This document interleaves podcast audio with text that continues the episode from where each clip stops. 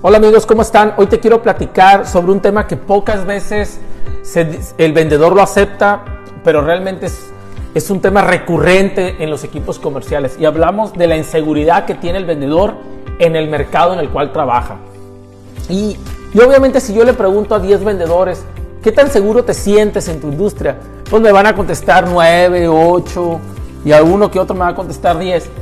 Pero la realidad es que Pocos vendedores internamente se sienten seguros en su industria. Se sienten eh, que se sienten en dominio de su industria. Saben vender su producto probablemente, pero no saben venderse ellos mismos. Este es uno de los graves problemas que existen ahorita de los vendedores. ¿Por qué? Porque el vendedor pone enfrente su producto, pone enfrente su servicio y, y su persona, su estructura de profesional como negocio, la esconde atrás de estos elementos. Y eso es por inseguridad. Si ahorita eh, muchos vendedores que, se capacitan, conozco muchos vendedores que se capacitan constantemente, van a cursos, van a leer libros, van a seminarios, van a congresos, pero lo que me, impresiona más de, de, de todo el conocimiento que quieren estos vendedores es que implementan muy poco en el mercado. ¿Y por qué implementan poco en el mercado? Porque se sienten inseguros de de saber o de intentar algo nuevo y pensar que eso puede fracasar. Eso es la inseguridad. Podemos ir a muchos cursos, podemos ir a muchos seminarios, pero si no tenemos la seguridad de que nosotros podemos cambiar nuestro proceso y que nosotros mismos mejorar nuestra actuación en la industria, estuviéramos implementando más cosas. Pero la realidad es que no implementamos cosas porque no nos sentimos seguros de que podamos cambiar el, entorno en que eh, las nuestras propias circunstancias. Y te pongo un ejemplo muy claro, muy claro.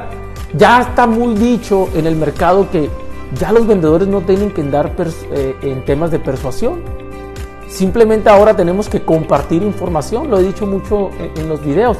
Ya no estamos en la era de tratar de persuadir gente, estamos en la era donde tenemos que compartir información valiosa desmenuzada a nuestro comprador para que nuestro, de forma frecuente para que nuestro comprador vea que somos nosotros una persona que está preocupada por su negocio.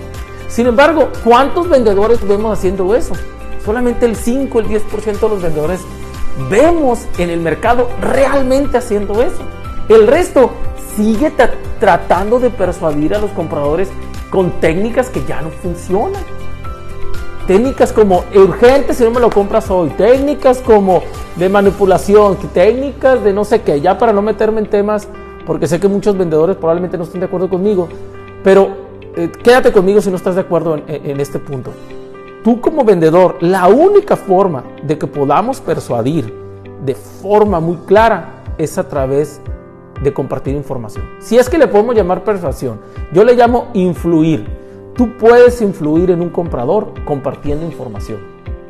Pero un vendedor tiene que invertir tiempo en buscar esa información. Si tú no buscas, si no te das el tiempo de buscar esa información y sobre todo desmenuzarla y tratarla de aterrizarla al concepto, al, al contexto, perdón, al contexto de tu comprador, pues obviamente no te va a servir de nada conocer esa información. Tú como vendedor debes invertir tiempo en generar información para poder influir en tu comprador. Muchos vendedores no hacen eso porque son inseguros. Dicen, ¿para qué investigo tanto? ¿Para qué, para qué leo tanto si mi comprador no va a, volar, va a valorar esa información? Yo estoy en total en desacuerdo con, con ese punto.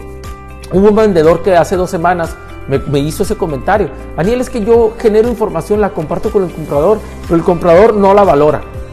Bueno, probablemente tengamos que revisar cómo le estamos entregando la información al comprador. Al comprador le tienes que entregar la información muy desmenuzada sobre la industria, sobre su industria.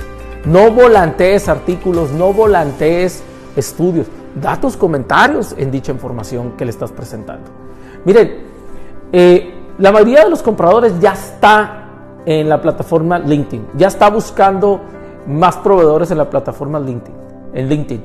Pero los vendedores, pocos vendedores son realmente los que están activos en esa plataforma de LinkedIn. no están siendo visibles en esa plataforma de LinkedIn. ¿Por qué? Porque se sienten inseguros, se sienten, hoy cómo me voy a mostrar, eh, qué más voy a decir si lo único que tengo que decir es de mi producto y mi servicio. Bueno, no tienes que decir porque no estás buscando información. Ya basta de ser vendedores inseguros que simplemente la información que tienen es de su producto y su servicio. Lo hemos dicho millones de veces. Pero, sin embargo, seguimos viendo vendedores que lo único interesante que tienen de platicar es su producto y su servicio. Entonces ahí es cuando yo veo que un vendedor es muy inseguro cuando tiende a hablar con tomadores de decisiones de más alto nivel, un directivo o un empresario. ¿Por qué? Porque se le acaba la plática muy rápido.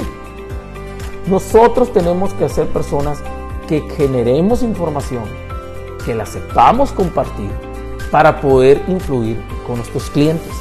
No te confundas, yo lo he dicho muchas veces, yo prefiero mil veces un vendedor que tenga la suficiente información y me la comparta que un vendedor que, que quiere influirme con alguna técnica de ventas.